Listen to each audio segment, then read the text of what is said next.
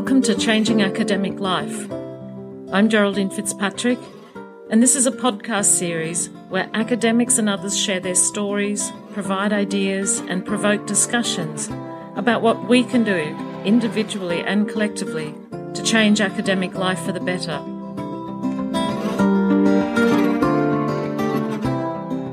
Today I'm talking with Lindsay Oades. He's a professor at the University of Melbourne, where he's also the director of the Centre for Positive Psychology at the Melbourne Graduate School of Education.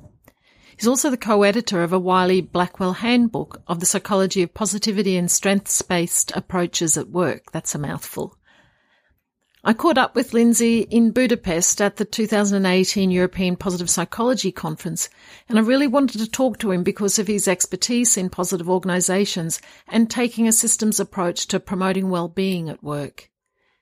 In this conversation, we talk about his own experiences of changes in the academic sector and his key learnings getting to full professor. We also talk about what positive psychology can offer to academic work environments and well-being, covering issues such as values and purpose, meaning, strengths, promotion processes, performance reviews, job crafting, and academic leadership. Lindsay also has some great terms that you'll enjoy, like justificationism.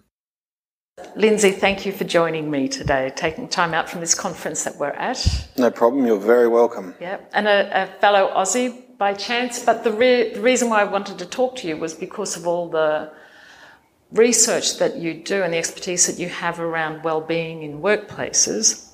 Um, and I want to get to that soon, but just interested to hear a little bit about some of your own background. Oh, my background, oh, where to start? Um, my professional background, originally I trained as a clinical psychologist. Mm. Um, I spent quite a bit of my early stage of my career developing models for people with serious mental illness and ch- helping change mental health systems um, in the Australian context. Um, academically, I was working in a school of psychology in a faculty of health and behavioural sciences, so probably psychology for health is probably the, the best way of putting that. Um, then the middle phase of my career was going to the business school to help develop um, research and teaching around workplace wellbeing. So I spent a fair bit of time there. So how did that switch happen? Uh, I think it, it happened partly because I was getting more interested in positive psychology and well-being than mm-hmm. I was in illness. Mm-hmm. I was also interested in coaching, mm-hmm. um, uh, and I'd also done an MBA, so I had a, a, mixture of things which led me across. So well-being was a common well-being was a common factor. So yes. well-being in a different sector. Yes.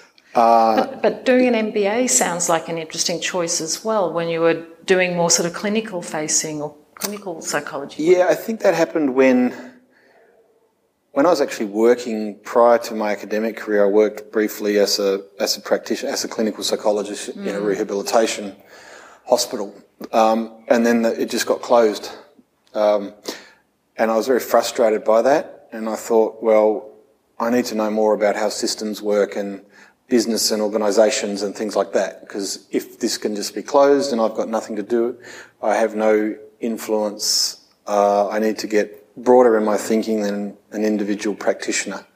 So. So you're an activist at heart, in a way. Internally. Internally, yeah. so yeah. yeah. Um, and plus, I probably from the work I was doing in mental health I came across this phrase most problems are not clinical problems, they're organisational problems. So I got, and it's been a theme through my career, I've kind of got, I've moved from negative to positive and I've mm. moved from um, individual to larger system in my, yeah. in my thinking. Yeah. Um, so it's been an evolution. Yeah. Um, I've gone bigger in my scale yeah. of, of systems thinking. And the, the systems thinking, what does what's that giving you beyond looking at the individual? Why do you think that's important? Um, good question. Um,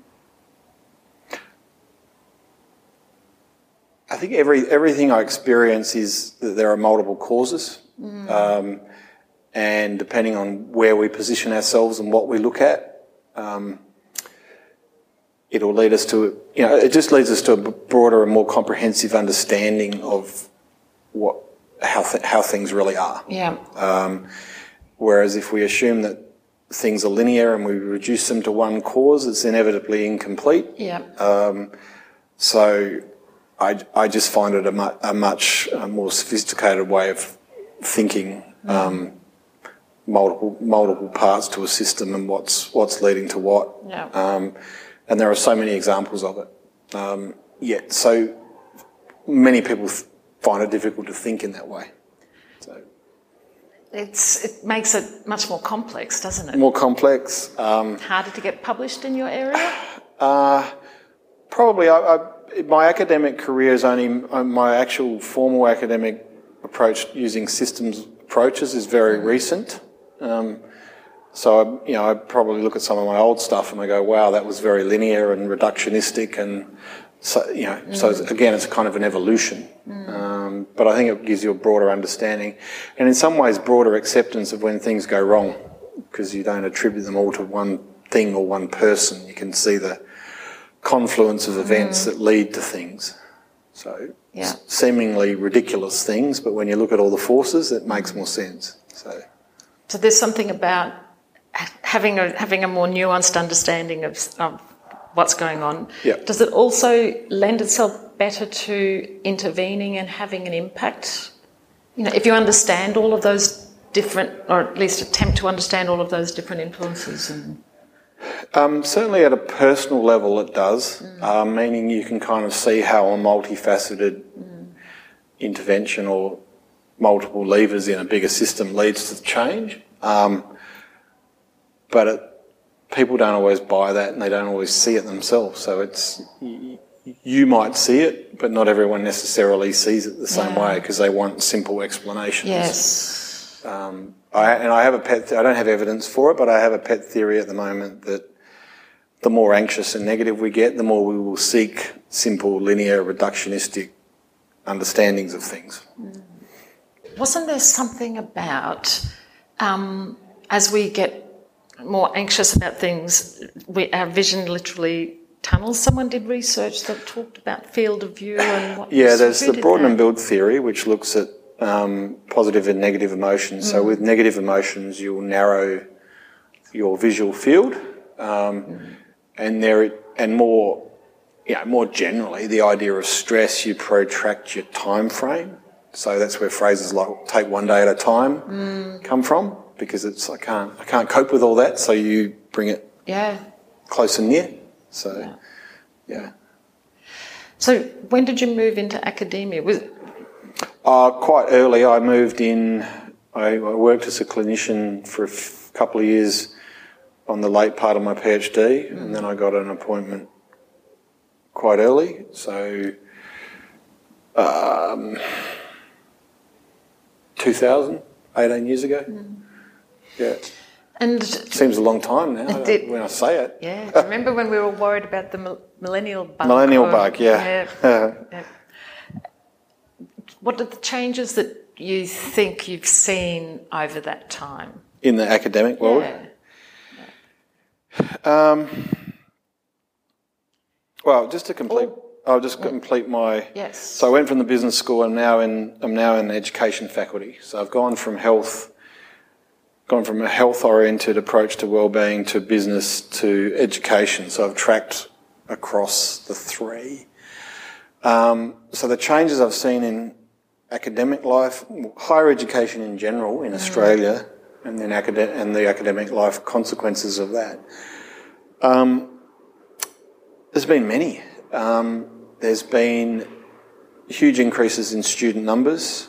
There's been internationalisation of higher education, which has brought many international students. There's been the reduced funding from the federal government, which has led to um, much more financial pressures and a much more managerial, mm. commercial style in higher education mm. um, and there's been a contracting of r- competitive research funding availability. There's been a freezing of uh, RHD scholar, so PhD scholarships, freezing as in I got a PhD scholarship in 1997, which is probably To do your own PhD. to do my own PhD. which was about the same amount as students now receive 18 years later. So and cost of living has not stayed the same. Um, yeah, and students now work much more than they used to. Um, in, in, this, in the 70s and 80s, it would have been early 80s, a student would have the study would have been their primary thing. Mm. Now, now nearly all students work. Um, so there's a whole. It's it's quite a different place than not so much when I when I started as an academic, but maybe when I started as a student. So I've seen, I've tracked that, yeah. seen that that that change. Um, so it's it, it probably what hasn't changed, at least in the Australian context, is is the the undervalue that Australian culture places on academics. Um, I'm not sure whether it's tall poppy syndrome or what it is, but there's some sort of almost anti-intellectualism in Australia that that doesn't value academics in the same way that you say may, you may see them valued in North America or uh, in Europe. Um, so that hasn't that hasn't changed, but that may just I think that's just an artifact of certain aspects of Australian culture. How does culture. that valuing play out practically? Is that in terms of money or just respect? I think it's respect. Yeah, I think it's um, the.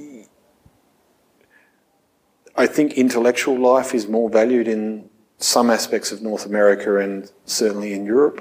Um, I don't see it particularly valued in Australian culture. Mm. Um, so not just by government, but more generally general by public, the population. Yeah, or, or popular media. Mm. Yeah. Um, so I don't know if I've answered your question, yeah. but I've seen I've yeah. seen many changes. Yeah. I think I think what that's led to is fewer positions, um, skepticism about young academics' ability to develop careers, um, larger teaching loads, um, multiple people scrambling for small amounts of money in what I call academic feudalism. Mm, uh, like that. And I mean, not, I don't like that. I don't like it happening, like but I like term. the concept. Um, you know, and they and because any government funding, because it's public funding, has so many criteria around it. So you see these so-called good minds spending huge amounts of time to get access to ten thousand dollars or something. You know, or, or $50,000, relative, in the grand scheme of economy, relatively small mm. amounts of money. Yeah. Um, so those, those types of pressures in academic life yeah. um, that, and a lot of academics are very detail oriented people, or what I would call naive rationalists. They, they think that they're going to get the solution through reasoning and um, and then get frustrated when politics or economics knocks them around. Mm. Um, so I've seen a lot of that. What What about in your own for your own work? Uh, how, how, does that play out in terms of the the academic feudalism and the the? Um, that's a good question. I, I mean, it's I'm I'm now a full professor, so I, my vantage point's probably quite different. Yeah. I'm a full professor and a director of a centre, so my vantage point is quite different than, say, it would have been when I was, say, a lecturer level or a, yeah. even a senior lecturer level person. Um, going back to when I was a lecturer level person, it was, you know, I had to go through the whole teaching load and trying to get your first publications. Um, but because I was in an applied area, originally clinical psychology, but it's always been relatively applied, um, and I was slightly you know, used to be called entrepreneurial or commercially minded. I don't think I was by world standards, but by academic standards, yes. I was. Yeah, so relative I, to colleagues in the. Yes, in the... Uh, and so I used consultancies and things like that as a way of generating funding. Um, and so I kind of deliberately sidestepped the feudalism mm. um, and went and generated mm. my own funding. So was that a very deliberate decision, or uh, yeah. is that sort of a framing of it looking back? Um, no, I think it was quite. I think it was deliberate. Yeah. Um, when I worked out the small amounts of money people were trying to compete with each other for, when you could go out and generate funding through consulting, and then you know, I was in an institution that allowed me to have some of that as a slush fund. Um, not all institutions do that. Um, and not all academics necessarily have the same opportunities to do that. Different disciplines afford different opportunities. Yes, you, you do need to be in a more applied area. Um, yeah, I think so. Yeah. Or, or find a way to hang with people that can make your area useful um, Yeah. as, a, as a sort of secondary funding source. So, did you use the work that you did as part of the consultancy then as input for research, as data for research? Uh, I used it. Sometimes it was input for research, or it was just income, um, slush Right. fund money Yeah. to pay for conferences or to pay for RA work or RA being research assistant. research assistant. Yeah. Yeah, Um, things like that. Yeah. So slightly different approach than many may have done. So you didn't have to have in your, I don't know, your promotion package a statement that you got government funding as a tick box. I know that was still there. You still have to have that. Yeah. So I still went for competitive grants and government funding and got all that. But it was just having a having a base level funding mm. source. Mm. Yeah. So not to spend all your time worrying about can I find Yeah. three thousand dollars to do X, Y, and Z. Takes the um, pressure off a bit. Yeah. So you're still having to work, but you know mm. you can value add what you're mm. doing. Yeah. So Yeah. So, what what were the key things that you think you had to learn as an academic through that journey to full professor? good question. Um, Or skills you had to develop, or whatever. So that that was one thing. sort of Patience. being in, being creative. Patience was one. Well, yeah, one of them was diff, uh, challenging. Not not not taking the system too seriously, because the system is um, academic life can be very disheartening. Um, most you, you- often, and a lot of academics say this, they feel undervalued by their own institution, and most of their uh, recognition and credit they get are from people they don't usually see, or people overseas who recognise the quality of their work. Um, yet, in their in your own institution, you're told you're not producing enough, or you're not teaching enough classes, or you need to shift this, or Yeah. or whatever. So it's this weird um, local invalidation and Mm. validation from someone a long way away. Um, So not taking the lack of in, Yeah, uh, not- lack not- of validation yeah, too seriously from your own institution. yeah, or don't seek validation in the wrong place. so being realistic. yeah, um, and remembering what an uh, what a what a university is, and it's this um, incredibly resilient organisation. Um, and although commercial people like to make fun of the inefficiencies at universities and keep threatening that they're not going to survive, the fact is that they're, you know, they're eight or nine hundred year old institutions, and in in contemporary language, they're very resilient organisations. Um, but they do that partly through the slowness of themselves and you know everyone criticizes the university until their children graduate and then look how happy the parents are um, Yeah. so Yeah.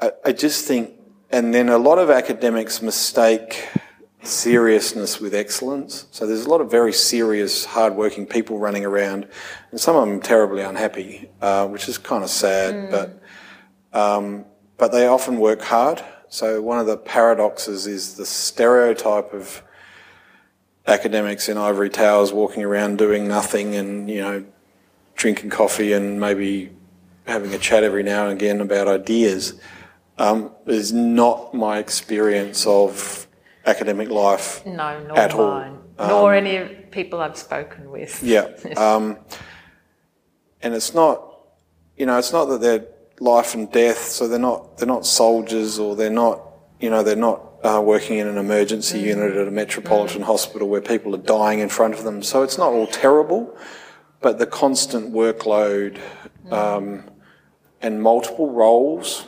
that academics have to cross between teaching, research, community engagement, and administration without a lot of people's understanding of that. Most people will understand uh, an academic as a teacher. Yes, I often get asked.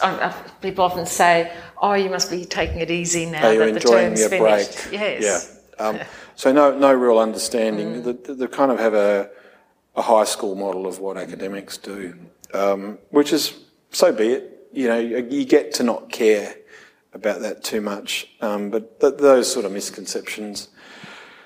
Um, so back to your question about what I've learned or what I had to have. Um,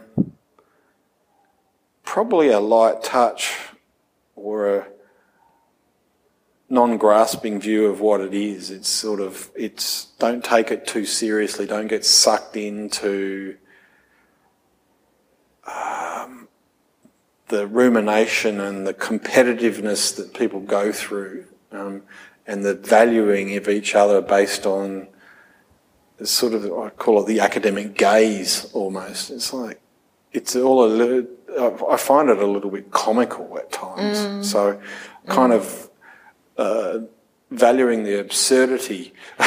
it's, uh, but it's interesting though, because if you're um, at, a, at a sort of a, an entry level lecturer position, somehow you need to have that sort of gaze if you have any aspiration for promotion or, or career progression. You know, how do you balance that? You know, keeping that sense of lightness of touch and um, not taking things too seriously, but also recognizing you know all the all the things that you said before about the ways in which it's changed and. I think if, I, I, think you need to find good mentors and get into good teams. Yeah. Um, a lot of my research output has come from being in a good team, um, and again that varies across disciplines. Some people are more likely to work in teams than others, mm. but I was in. I'm in applied social sciences, so that working in a team is accepted practice, um, and that helped a lot, both through because of the relationships and because of the outputs, uh, and finding good mentors. Mm. So being part of a good group, um, and that that kind of carries you along. And I, I, think upon reflection, I always had this sort of healthy skepticism and sardonic humour, and I had this statement of uh, you know, when I was a younger academic, I actually felt that it was quite ageist and it was, it was heavily stacked towards being older because if you looked at the criteria of professors, you just physically couldn't achieve them unless you were older. You mm. just didn't have time to have accrued all of that unless you were a super genius. Um, and I've only met a couple. Um, you just wouldn't get to yeah. that level without age. Yeah. So I used to say, I'll keep doing what I'm doing because I'll be a professor anyway because age will take care of it, um, which has proven to be true. Um, so there is, I do think there's a somewhat of an ageism in the way it's structured. Um, because it, it, still values declarative knowledge and you can just know more when you're older. Mm. And I've said this many times and, and then I've been told I was wrong by people who were 20 years older than me. Um, so just, just to prove the point, um, to prove your point. Yeah. yeah. Uh, so I, I, guess I'd probably cope through um, a bit of humour. Yeah. Humour, patience, yeah. relationships, being in good teams, being quite purposeful about. I've always had my own purpose about why I was doing it. Mm-hmm. So I didn't have a an instrumental view of academia where publications for publication's sake, grants for grants' sake. So a non-instrumental approach. Uh, that sort of reflects that not having an academic gaze as well. Yes. That you're doing it because it's something that you care about, and if it happens to result in. Yeah, two things. I, I absolutely care about it. Um, I've always been attracted to ideas and learning. So we're at a positive psychology conference. Love of learning is one of my number one strengths. Um, uh, wouldn't say this at, at, a university context, but comparing myself to the general population, I'm, you know, I'm conceptually strong. i am I'm good with ideas. I, I, reason. I can that that comes naturally mm. to me. Um, well, maybe not naturally. I don't know. It, it, it, it it's easier for me than some people. Um, so yeah, I'm good at it. I'm not good at gymnastics. Um, so it's an area of strength for me. So that combined with having a, a value and a purpose about why I'm doing it, I think those those two things have buoyed me along. Yeah. Um, Yeah. It, it doesn't feel. It's hard work, but it doesn't feel. I don't feel out of place. Yeah. Yeah. Do you have any particular or deliberate strategies for reminding yourself of the, that value and purpose that underpins what you're doing? Um, probably. I, I- our team, so I'm in a team, Centre for Positive Psychology at the University of Melbourne. There's 17 of us, and we're, we're very values and purpose driven group of people. Um, but yeah, I have, I have some clear things that I work towards in my life that I'm trying to achieve that involve helping other people or changing systems in, in service of well-being, etc. So they're, they're quite purpose, meaning-based initiatives. So I, I keep those quite close, um, and then constantly remind myself that um, that we're in this for for, for that. So I'm uh, not surprisingly in, attracted to ideas like impact and things like that, Yes. as opposed to H indices, so metrics Yes. about how we're stacking up against other people.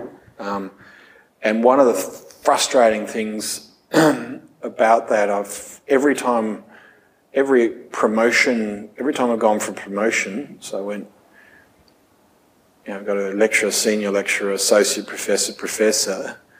Each time, um, you know, you've got to do your big application, and they are big, and you know, different institutions do it differently. Sometimes you've got to be interviewed or attacked or whatever, or reviewed. Um, makes you very extrinsically focused, and I, I really found that the psychological impact of that process I really didn't like because it took me away from what I valued about what I was doing and made me very externally oriented Yeah. and extrinsically motivated. Uh, you know, to, to develop your list of how good you are and all the things that you've done Mm. and all your rewards and all of the extrinsic external things, um, which were actually not to do with love of learning or the meaningful impact that you're trying to have. Yeah. That didn't connect with why you're doing it. No. So, um, and then people say, well, why do you want to get promoted? And to be honest, lower down the tree, it was it was external things. I, I wanted more income so I could live, um, uh, and there was this prove myself I could do it. Um, but more recently, the the thing that was driving me to get to professor was because I knew that as soon as I did, I'd get on more of the senior committees or invited to senior things where I could have more impact. yeah. Uh, and it really was that. Um, whereas earlier in my career, it wasn't that. Yeah. So there was that sort of shift to meaning. Yeah. Um, But it's interesting that the story you had to tell in the promotion pack wasn't that story, but the story about how wonderful you were by, oh, by yeah. external I call it, I mean, rampant justificationism. it's, You have great terms. it's, it's like you, you spend all your time justifying yeah. who you are and Yeah. how good you are, Yep. and um, and then a, a portion of your time actually doing you know, the, the the conceptual or empirical work that you're supposed to be doing. Mm. So if you were running, if you had the magic wand and could run promotion processes, uh, what would you do? Um, well, it's interesting comparing institutions. I prefer the one I've just.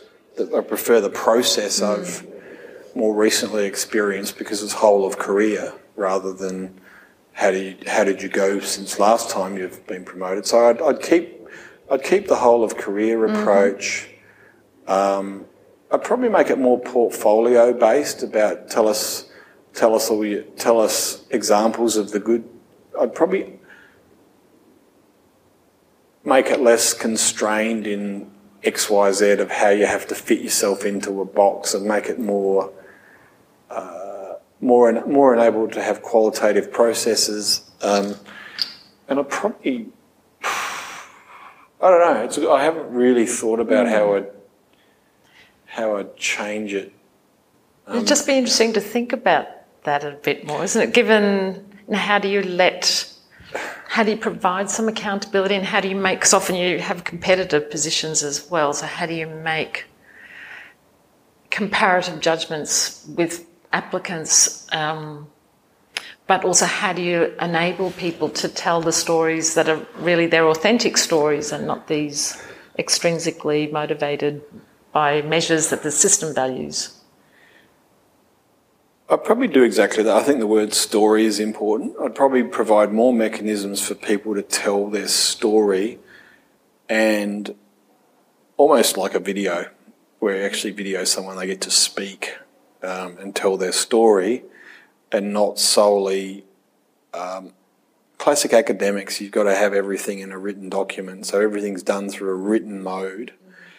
Um, so I'd have other media of convincing or, or, being able to give you a case. Um, that's my answer. in a in a narrative form, or in a form that the person wants to tell their story. Um, about where they've been and what they're trying to achieve and, and basically make their case, but make their case in a more variegated and personally meaningful way. Yeah. Because that is one thing that's come across with just about everyone I've spoken with is how much people do find meaning in their in, in the essence of what the work is that they're doing, yep. and you know, people do care. Well, that's one of the um, from a managerial point of view, that's that's one of the one of the reasons it makes it easy to exploit a workforce. So we can do it with teachers because they love their students. We can do it with nurses because they love their patients, and we can do it with researchers because they love their research. So while they've got their head down, we can knock them around, exploit them, and pay them less. Um, so it, it, it, it's a strength of the workforce because people enjoy what they're doing, but it also makes them easy to exploit. Yeah. Um, yeah. So sounds a bit neo-Marxist, doesn't it? But it, it is um, it, it is a danger for people that love what they're doing because they can get knocked around yes. by by the forces that want to just keep them doing what they're doing. Yep. so. Yeah. so, with your um, hat on as an expert in sort of well-being in the workplace, what impacts are you seeing, you know, in terms of well-being impacts that all this is having? Um, I was involved in I mean, I've had the, the lived experience of it, obviously, but I've also been involved in some of the larger scale multiple university surveys of both academic and professional or administrative staff. But I'll, I'll, I'll talk about the academic academic staff because that's a little more unique. Some of the professional staff in universities, their experiences are not that different than other no. administrative workforces. Yes but the academic experience is different because it's a slightly different. It's, it's, different than some some other cultures or sectors. Um, what I have seen in the, in the data we had and the data I looked at is is in general, academics um, they have high levels of workload and high levels of stress, but they still have reasonably high levels of job satisfaction.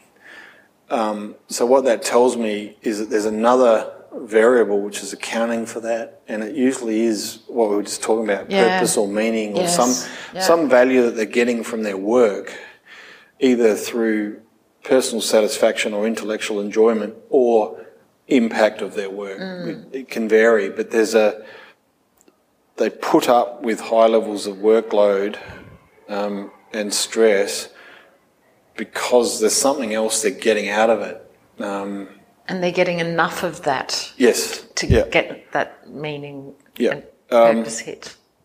And to be honest, the you know if we go back to extrinsic motivation, the young academics they don't get paid that much, so they go for a fair while without getting um, financial mm. gain. Mm. Um, you know, that the so the professorial salary and superannuation it's, it's, it's quite reasonable. It's not it's not too bad. It's not you know you can always compare to industry and people doing really well in industry and they'll get a lot more. Um, but there's a lot of people who don't. Uh, so there's kind of a you kind of got to wait till you get your financial reward, and, and not everyone gets it. So you got to have another reason for why you're in the game. Um, it's not a place to go if, if, if money is a key driver. It's not. No, it isn't. But so you do. So you've got high job satisfaction, but high workload and high stress. So at some point, there must come a point where you, you just can't handle the stress and the workload anymore. Or what, what's the research saying around that? Where are the tipping points? I think there's a lot. There's a whole lot of factors. There's there's the individual institution. There's the individual faculty and individual depart- section or school or department. So, um, in a, I'll talk about the Australian context. It's a, it's a very uneven playing field. There's some, you know, the G8 universities. There's a, universities that are doing well financially, and then So there's G8 are the sort of the original old, you know, the, Yeah, the more Ivy League established Ivy, yes, Ivy sort League. of model. So there's the universities that are doing better. Usually they're metropolitan universities in, mm-hmm. in Australia.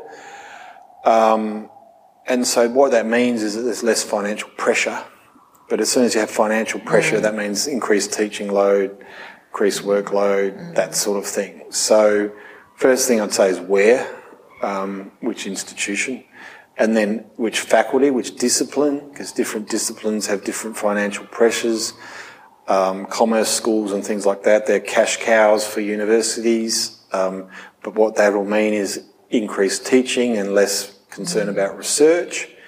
Um, whereas medical schools can be very research intensive. They make they make a loss from their teaching, but they make it all up from their big research grants. So it's it's quite variegated Right. in by institution and by faculty. Yeah. Um, and then coming to the individual person level, um, obsessiveness, narcissism, perfectionism, these sort of psychological constructs um, that we'll see in academics, um, and we select for them too.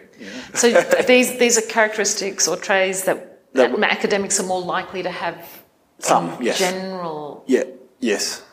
Um, Yeah. So, overthinkers, um, they're good at thinking, but then that overused, that can be problematic. Um, so you'll see those, and so um, that all those all those things play out. Yeah. Um, yeah. So Yeah. It's an interesting, you know, just think of some of the discussions here, you know, about strength. So strength being that you're good at thinking, Yep. but recognizing that when you overplay that strength of overthinking, it's going to.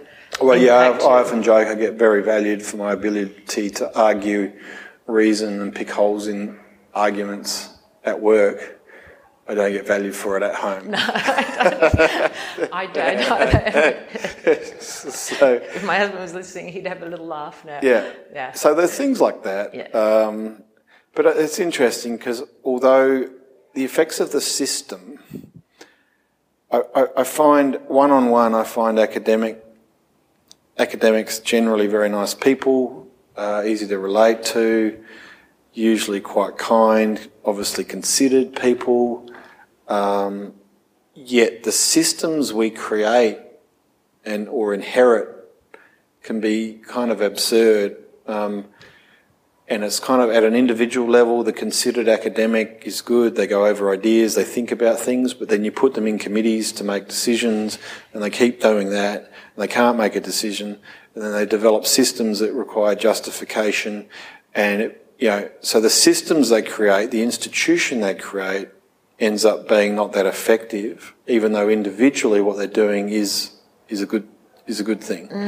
Um, because you get 10 academics who go over a single word and can't make a decision and they need to make an appointment and it takes them literally 18 months to make an appointment for something that could have been done in three weeks. Yes. Um, and that, what the effect of that is it slows everything down. And so the poor person that needed the new staff member downstream get, doesn't get their new staff member. So that what I'm trying to get at is one on one, good people, well-intentioned people, smart people, but not always smart in the sense of they, that they understand organisational life. Yeah. Um, and I think that's there's some serious problems with that that Yeah. need that need redressing. Yeah. Um, so Yeah. if academics understood organisations better and management better, we could probably stop some of these things happening. Um, just- Would you go into management? You know, because if you've got an MBA, I'm just thinking, you know, do we will academics ever take on that sort of training to to, to complement the skills that they naturally have? Well, I, that I- more I mean, in some ways, I already am in management because I'm a I'm a centre director, so fifty percent of my role is management. Yeah. Um, on paper, um, and in reality, it's probably seventy five percent of my role is management. So. So I, I'd like to pick that up, but just before we do, because you talked about you know that we're here at a positive psychology conference, and we should just say that what, what positive psychology is, because I think often there are misconceptions. I just in the sort of two. Okay. Um, so, positive psychology. There are, you know, there are many trite definitions, short definitions. The science of optimal human functioning, um, the examination, the the the ex- taking strength-based approaches to things in the service of well-being. But historically, what it is, it's really a redressing of what was seen as a deficit-based focus within psychology. So, psychology in the service of understanding and treating mental disorder or understanding problems with people's personalities or educational uh, deficits. So a deficit or negative lens on things to, to repair. Um, so positive psychology is really an attempt at redressing that or um, balancing that out with approaches that look at use a positive lens to look at things or look at optimal functioning, but taking a scientific approach Yeah. to do that. Yeah. Um, so, so in essence, that's what it is. Um, And it's not ignoring problems either. it's not ignoring it, not at all. It's it's um, Looking at a at taking a more forward-looking. Yeah. How can we? and augmenting existing approaches like Yeah. clinical psychology, which is about treating me- or helping people who are experiencing mental disorders or those negative experiences.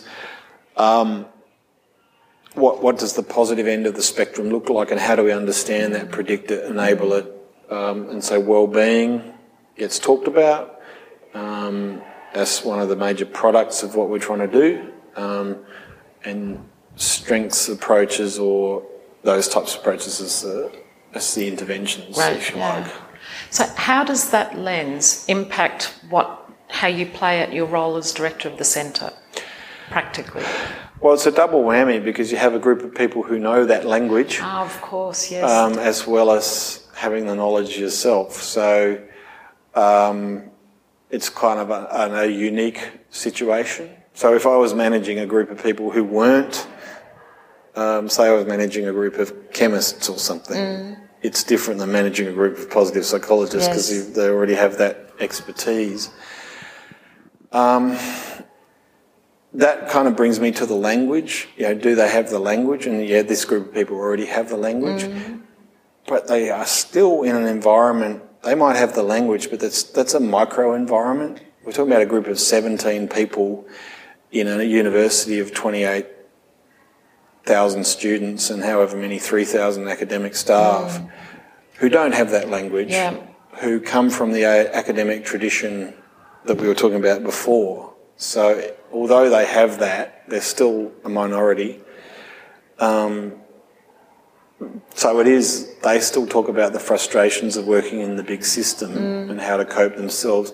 And they're still, you know, the th- knowledge behaviour gap, they still, just because they have the knowledge doesn't mean they can always apply it yes. either personally or systems always beat, you know, structure agency debate. The structure of the system will always beat the individual desire. Um, I say always, nearly always, often. Um, so they still experience the constraints. They're probably just more articulate about what, what they are, and then how to how to have a go at maintaining their own um, maintaining their own well-being, purpose, etc. Yeah. Um, So I'm just wondering if are there any practical tips or tricks that you know, especially I guess then because you do know the science, and even though you're struggling with that knowledge behaviour gap, things that you do that would be interesting for people to hear in how to Well, we- manage people or how to bring out the best. We had um, budget allowing. Uh, yeah, we we had a, all our team got coached, so every everyone was assigned a coach, Mm. um, and to have well-being coaching. So it was like, okay, well we believe in well-being, so everyone can have a individual well-being coach, and that's part of. And it's not attached to performance. It's Mm. not attached to you. Or it's not a reward. It's not a special thing you apply for. Everyone gets it. And it's not something that's accounted for back to the management. They don't have to say, "I did X, Y, Z with my coach." It's a private thing Correct. with the coach. Totally private. Um, broad based. It with the simple parameters were chat with your coach about well-being. This is the strategy of the organi- of the centre. So you know it's well-being in the context of the performance. You've still got to perform, but Mm. have a conversation with your coach about well-being, your well-being. Do you have any examples of issues that people addressed or changes that they made as a result of this? Um, it's varied. Some people take a more physical health approach to it. Um, and I know this because they came and chatted to me about it just because they, they were, thought it was good. Um, other people were trying to manage their own perfectionism or, um, or reduce their work, you know, reduce their mental attitude to how much they had to work to fit in, to be good enough. So Um, that's interesting because that's yeah. about a mind shift. Absolutely, yeah. So people are working on that. Um, ever since I had kids, I don't work. I don't work weekends unless I have to teach on a Saturday, which, which is not, you know, maybe two or three times a year, um, or unless I'm travelling, which is quite often. But but as a general st- stay-at-home work week, I, I don't work weekends. Um, and when I said that to my team members, some of them were deeply shocked um, because they got themselves into habits of working weekends and just and just working, working, working, working. Um, which for me personally is not a sustainable practice. Um, Did you influence them in their working practices by sharing that? I know? think so, yeah, because I think they've come back. One of my staff members have said, "Oh, they're trying to do that now." Mm. Um, for me, the critical point was having kids. Yeah. So why do I want to be working if I have kids? Why did I have kids if I'm just going to work? And I say that as a person who can afford. I know some people have to work Yes. to pay the bills Yes. to put food on the table, but academic salaries are not quite that bad. Yeah, yeah. Um, but uh, yeah, so little things like that. Yeah. Um, and and another example is like we have, I don't know how many staff we have here. I think about eight, seven or eight of our team are here. So At they've this flown to this conference. So this is a this is a forty five thousand dollar expense to faculty slash centre Mm. um, to get everyone here. And then people start doing return on investment calculations. What are you getting out of this, and is it really worth it? And I have a I have a, a middle view on that. Is yeah, choose your conferences carefully. They should be in line with what your centre strategy is.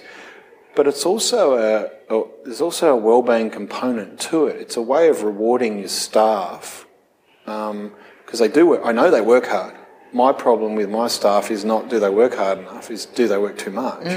so yeah. it, it's kind of a, an opportunity for them to have a reasonable, nice time um, to keep them sustained. Um, so I don't, I don't just see it in terms of productivity and output. I, I see it in terms of uh, well-being and sustainability of my staff yeah. because it's a lovely city. They have a nice time. They get rejuvenated, and, and I know they'll go back and work hard. I already know that. And probably the So- relationship aspects that you yeah, talked about they're- earlier. absolutely. um, and they're here together, and all, Yeah. all of that. So to see it solely in terms of did you go and publish, did you go and present, what are Mm. your outputs? That sort of uh, reductionistic managerialism, that sort of thing. I Mm. Think is is overly simplistic and not not truly understanding how humans operate. So, in what other ways do you care for their well-being as a director manager? Um, so you, you, you, role model, you know, you make these sort of decisions around funding that are um, not driven by well-being concerns. Um, I think we have, you know, like like most organisations, you have your performance reviews or performance and development reviews. Um, I actually really try to ask people what they're trying to do. Like, what are you really trying to achieve here? What, what, what are you trying, where are you trying to go? Three years from now, four, four years from now, or even next six months? What, why are you doing this? What, what? So having real, authentic, candid conversations about what are you trying to do? Where are you trying to go? Mm. What's in this for you? Because mm. um, people are quite varied not everyone is trying to get to full professor. Some people love teaching and they just want to keep teaching and they want to do that and that's their thing. Um, so how do we enable that versus no, I'm hot to trot, full trajectory, I want to be full professor, I've got to do my research, I need the big grant. Very different. Mm, yeah. Um, so having those conversations and uh, validating that they're okay. That they're because okay. Yeah, that, yeah. that they and can have different ways of yeah. expressing their academic life. Oh, I'm kind of a point for that. Mm. You know, if we want, if we want someone, if we want someone to teach and teach a lot, um, then find someone who really loves teaching because they do exist. Um, so, yes. Yeah. And it's not that the, you know, the big high research trajectory person hates teaching it's just that they're probably not going to lay down a course and, and own it for five years and make it their own. Yeah. They'll come in, they'll teach well, um, but they're going to go and do, they're going to go searching for big research grants, mm-hmm. um, which is fine. So that's about knowing you, knowing the people that you're working knowing, with and managing. Knowing them and even appointing them for that. Mm. Don't mm. don't take a person and then try and there's a whole lot of organisational problems in the way appointments are made in universities. You know, they they they um, they often appoint for teaching reasons and then try and fit the research agenda in later. Or conversely, they mm. appoint for research reasons and then force them to do all this teaching they never knew was coming. Um, so, some serious yeah. thinking about yeah. the way that's structured. Do you do any profiling of people in terms of their strengths or uh, other other yeah, sort of aspects have, when you're yep. appointing people to help you get um, that insight? We haven't formally. It's interesting. We haven't formally done strength-based recruitment mm. um, in in the formal sense that we would talk about it in positive psychology, but we once in our team we've done strengths assessments and team-based strengths assessments and discussed it. Oh, um, have you? So we do do that. Yeah. yeah. Did um, you did you use the which strengths tool did you uh, use for that? Uh, originally, we've used both. We've used VIA and mm. we've used um, what now gets called Strength Profiler right. or and too. links to those in the yeah. in the bottom. Um, and so everyone did their own profile, and then you came together and discussed it, or how did that um, play out? No, you get two. You get you get an individual profile, so mm. people get to look at their own profile, and then you get a team-based profile. So you look at which which ways the team is that an automated profile based on the individual profiles, or is it something that's facilitated? Uh, no, it's automated, um, but because half the team would know what it means, you don't have to do too much facilitation. Um. I, it was done on a strategic planning day, so they kind of know what it means. Um, yeah. And so, you use that then to think about who might play what role within the um, in, within the centre? Informally, we have. We haven't used it too yeah. much. Yeah. Um, this is the kind of thing because they're knowledgeable in the area, but they're also academics. Yeah. So they don't like to be told what to do. Yes. So it's sort of a mixture. so, because you've said before about you know, academics being a little bit different in terms of a workplace. Academics love autonomy. Yeah. Um, the best way to manage an academic is get out of their way. Um, if you want to imagine a wild beast, give it a large paddock. Um, so that's your job is guide them, managing the large paddock yeah, and letting the but beast. academics also they love autonomy and um, but they also love a rationale. So self determination theory, for example, will tell us. Um, you know, give people autonomy, but also give them a rationale for what. So autonomy doesn't mean anything goes. It means like for example, we got we got some big research income targets we got to hit. Um, that's an external thing. We've got to hit it. Yep. It's expected. Um, so it's here's our challenge. We got to hit this. Um, we got to hit this research income target. That's not really that negotiable. We got to get these. We got to get in this zone with this level of staff. This is what's expected. Um, how do we do it? And then let the smart people do it. Um, don't come in and tell them and that they've got to have micromanaged bits and pieces. Um, and some of them, they'll whinge, they'll say, da, da, da, da.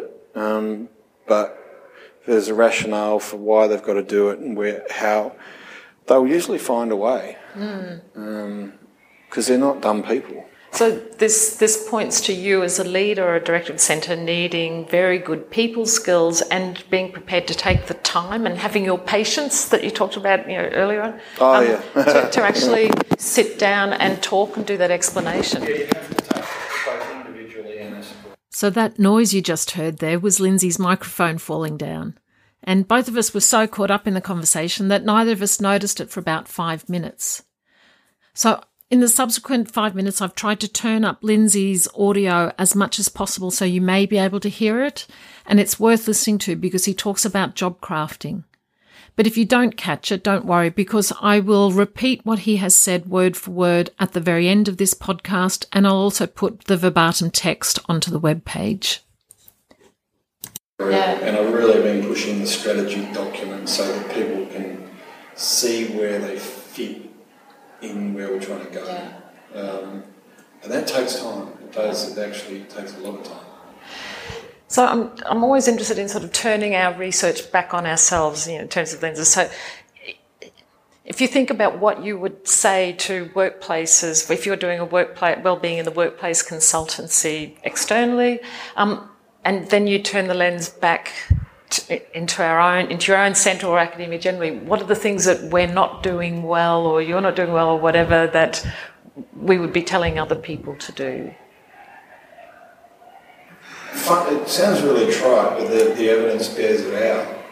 Fundamentally, people at work often feel undervalued um, in general or by their immediate boss. Yeah. So simple things about what do you actually value about your staff and have you told them and in what medium have you told them? So that, that's probably number one. Yeah. Um, and number two would be the stuff we've been talking about too before about strengths. Have you actually had conversations with staff about their role and the job description and how it can be crafted so they can use their strengths more than they currently are? Yeah. And that might take time as well. It's not because there are organisational constraints that you know you've got to deliver this, or we've got to get this class taught, or we've got to generate this income, or we've got to get that contract done. And so, right this moment, we might not be able to get you exactly fully there, but at least having a conversation so there's a plan of how it's going to migrate there, um, and that those conversations are important. Because again, with academics, if there's a rationale and there's been a conversation, they'll probably accept it for a while. Yes. If there's good intent. Yes. Yeah. Yeah. Um, so yeah, it's a couple of things there. There's just that that that that enabling them to feel valued and then enabling them to use this strengths and, and mould their mould their work or job craft their work from a strengths lens. And so I love that. I love that valuing because that talks about that issue that you mentioned earlier about not getting any local validation, and but that we can still do that as managers, as, with anyone that we work with, whether you're the director of a centre or a project team, or even just a colleague. We could do that colleague to colleague, couldn't we? Just I, being I think too, too, I mean, if you look at the history of universities as well, they've been gendered. So you have rationalist males um, that might not have seen the value of some of the stuff I was just talking about. Yeah. And not even might not have seen the value, may not have had the skills of how to do it. yeah, Uh, and I don't mean that in a nasty way. Different people have different skills. Um, if, if academic life was originally very cognitive, individual endeavour, you know, you go into your room and you do your work. Um, that was old academia for a lot of people. Yes, yes. So, But this new academia looking after people New in these academia, ways. looking after people, many more, Yeah. many, many, many more women in the academic workforce, multicultural, much more externally focused than it used to be. It's Yeah. much more community engaged.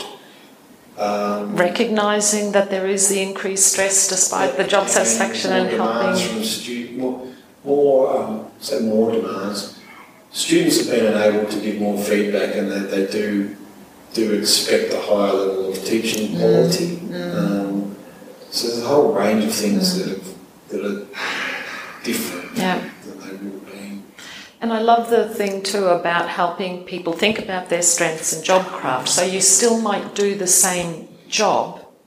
But that it's pointing to ways that you can take control, you know, um, exhibit some agency, make some Yeah. choices in how you do that job that might. Yeah. And, Fit. and by, job, by job crafting, I don't just mean offloading all your teaching. No. Have you got a specific example of a job craft? Yeah, I mean, there's a few really. I mean, um, in academic life, it's obviously there's research and teaching, but the the um, it, it may be changing the type of teaching you're doing at a, at a subject level, but or, or also gradually doing more of you know, more research supervision, a little bit face-to-face teaching, or the particular type of teaching is a work, you know, workshop style or lecture style. Yeah. Yeah. Um, or it might, might be, no, I'm gradually trying to move to more admin and leadership roles, um, but do it in a way that uses my particular skills or, strengths. Um, So, as you also might have been able to hear, this is where we noticed that the microphone had fallen down and picked it up and put it back in place. Lindsay will continue now talking about different types of job crafting. And just a reminder that if you didn't hear that last five minutes well enough, I'll try and repeat what I could transcribe word for word at the end of this podcast, and the text will also be on the web page for you. And, and there are different types of job crafting, you know, the actual task you're doing, um, the relationship, so who you're, who you're, um, who you're interacting with. So there are different forms of what job crafting can look like. And even what you said about one of the people being coached before about changing the way they think about Yep. it is So- another sort of Yep. version of that, isn't it? That's right. So different different ways. So just enabling people to take charge of of their their work life, their career. Because the academics are sophisticated people. They're not low skilled labourers. They, they they think a lot. They um, and they are willing to work hard. Um, so it's about sort of capturing that. Yes. Um, yeah. Yeah. Great. So, just in wrapping up, are there any final thoughts you have about, you know, well-being in our academic workplaces? Oh, absolutely. We, we've, I mean, we're currently trying to champion this idea of positive universities, uh, and people hear the term positive university, they think student wellbeing, but it's really broader than that. It's more like a positive organisation. So it's student wellbeing, staff wellbeing, and organisational practices which are more in line with positive organisations. So, how do we take um, science of wellbeing, positive psychology, positive organisational approaches? And apply them to universities. Um, we're not there yet. There's a group of universities around the world that are looking at this, thinking about it. Um, some people say, well, we've been doing that for years, but when we unpack it, it's actually not not the case. Or maybe they've been doing little pieces, but Um, yeah. not in this more systems-led way that you That's were talking right. about at the Yeah. very beginning. Yeah. That systems view. Yeah. So that that's kind of a bigger picture way of looking at it, and I did publish a paper a while ago called Towards a Positive University. Um, those sorts of ideas are a way of making sense of this, but how to do it at a tangible tangible level. Um, one of the things about well-being is people don't. They think well-being. They think a you know positive experience or feeling happy, but they Yeah. don't take the functioning bit. So well-being, from an eudaimonic perspective, involves positive functioning, good functioning. Um, Can you explain that difference? Yeah, so hedonic approach would be I feel good, I'm happy, I feel you know I have positive emotions, I'm satisfied. Um, an eudaimonic approach is more about growth, functioning, virtue. So well-being includes good functioning, um, which isn't that far from good performance. So we're not just feeling good, we're actually functioning well and doing well. And the research consistently points to that, doesn't Yeah, it? If you yeah. take the focus off the performance as the primary thing, That's right. put it on the functioning, the performance necessarily follows, but you've got a Yeah. healthier. And that's where the meaning and purpose part really plays a big, Yeah. a big, a big role. Um, so all of that kind of kind of fits together. Um, there's big changes in higher education, and they're not going to stop. Um, they, they're actually going to amplify. Um, there are actually groups of people who are trying to kill universities because academics are expensive and they want to just sell courses online and they want to get rid of the middleman who the academic is. Um, but my, I'm quite optimistic from a university's perspective that that won't be the case because what we've seen is universities are quite resilient. They adapt. They so we've seen it. They've taken on board the technology of um, you know technology in teaching and MOOCs, so mass on- online Yes. courses. Um, universities now offer them. They're not just being offered by competitors. The universities take them in. Um, and it's it's not as simple as a commercial arrangement. Um, people actually understand the importance of an intellectual community. Um, so uh, that that part of it will continue. It, it will change. It will adapt, but I don't think it's about to go extinct. Um, and I don't care. You know, people say, well, universities are not necessarily preparing people for job ready for corporations, etc. At some level they are, at some level they aren't. If you want a job training course, then the corporation should pay for the job training course. Um, there's still those fundamental ideas about social role of a university um, as an intellectual community, which isn't solely reducing it to job to job training. Job training is very important, but it's only a part of a role of a university as a social institution. Um, that's getting a bit beyond Yeah. well-being, but maybe it's Yeah, not no, because it's- well-being is about purpose and meaning and contribution. Um, and a lot of academics would believe in what I just said, um, and that's part of the purpose and meaning that sustains Mm. their well-being. If they were going to go to a job training course, go to a job training course. Um, I think they think about the university as a social institution as something bigger than Mm. only that. And taking this bigger systems, when you talked about this initiative, this positive universities, at a top level, so there's what you can do as the director of your centre. What would be a, a, you know, a key thing or a starting point that the, the uh, university leadership could do to start to move towards a positive university? Um, that's a very good question, and that's something we're wrestling with right now. Um, student wellbeing at the moment, a lot of student wellbeing programs are still deficit focused. So they'll, Yes. they'll say we've got a counselling unit and we're dealing with exam stress, etc., um, which is a good thing. and I see that in many countries. Yes, that, that um, trend. And this is one of the reasons I've been attracted to, to and work on the area of wellbeing literacy. Um, I fundamentally don't believe that a lot of people still have the language and ways to communicate wellbeing in the way we mean well-being in a contemporary sense. So well-being is involving positive attributes, not just the absence of negative attributes. So well-being is more than the absence of anxiety and depression um, or the absence of bullying. Um, well-being in this broader sense where students can communicate about it. What is it? What is self-regulation? What is using strengths? What is well-being? What is personal meaning? What is purpose? This sort of language um, can communicate with each other across contexts in ways which are meaningful to them as young men, young women from China, from Australia, from wherever. Um, so that, that's part of it. So actually having a literacy about this idea. Um, having senior people that understand the relationship between well-being and performance, um, and then being willing to communicate this to staff and students explicitly and implicitly. Um, there's, there's quite a bit to it. There's, it's, it's, It's a whole com- it's com- organisational yeah, change yeah. phenomenon. I can see it connecting to what you talked before about your promotion package and what you have to Yes. account to. It, it would impact down That's at all correct. those sorts of Yeah, levels in multiple yeah. ways. Yeah. That sounds brilliant. I will put a link to that Positive University paper uh, Yep. on the on the web page as well. Great.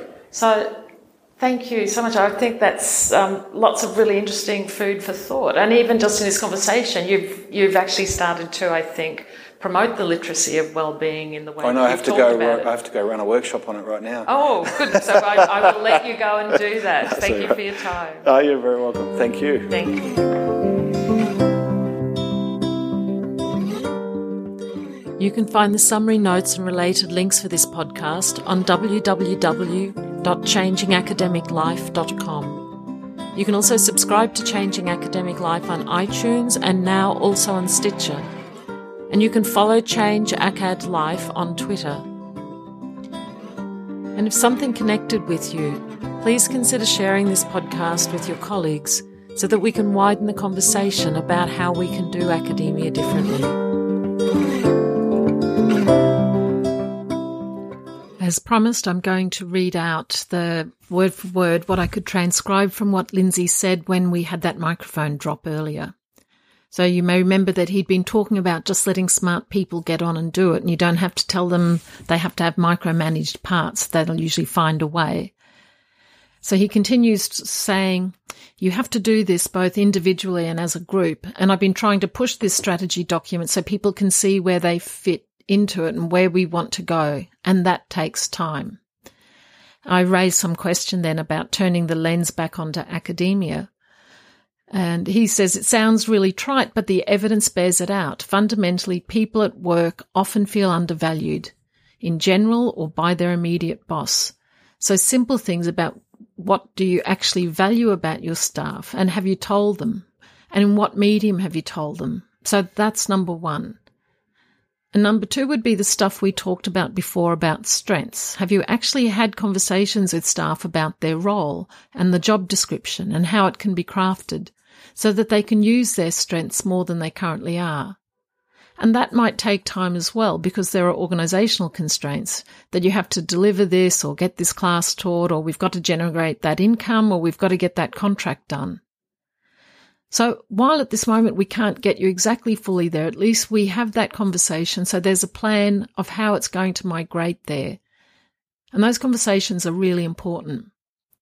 Because again, with academics, if there is a rationale and there has been a conversation, they'll probably accept it for a while if there's good intent.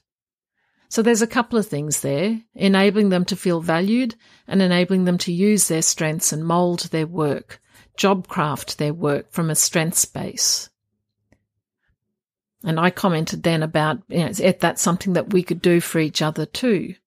And he said, I think too, if you look at the history of the universities as well, they've been gendered. So you have rationalist males that might not see the value of some of the stuff I was just talking about. And they might not have had the skills for how to do it. And I don't mean that in a nasty way. People have different skills. If academic life was originally a very cognitive individual endeavour, you go into your room and you do your work. That was old academia for a lot of people. This new academia, looking after people, many, many more women in the academic workforce, also culturally much more externally focused than it used to be and much more community engaged, more demands from students. I wouldn't say more demands. Students have been able have been enabled to give more feedback and they do expect a higher level of teaching quality.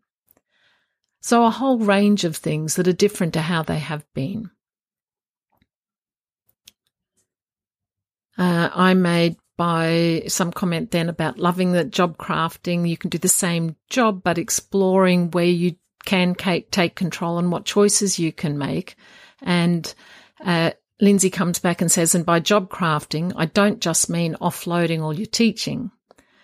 So I then asked him if he had a specific example of job crafting, and he responded saying, Yeah, there are a few. In academic life, there is obviously research and teaching, but the it may be changing the type of teaching you're doing at a subject level, or also gradually doing more research led teaching, or face to face teaching, or a particular type of teaching like workshop style or lecture style, or gradually trying to move to more admin and leadership roles, but doing it in a way that uses my particular skills or strengths. And that's when we pick up the mic again and you should be able to hear.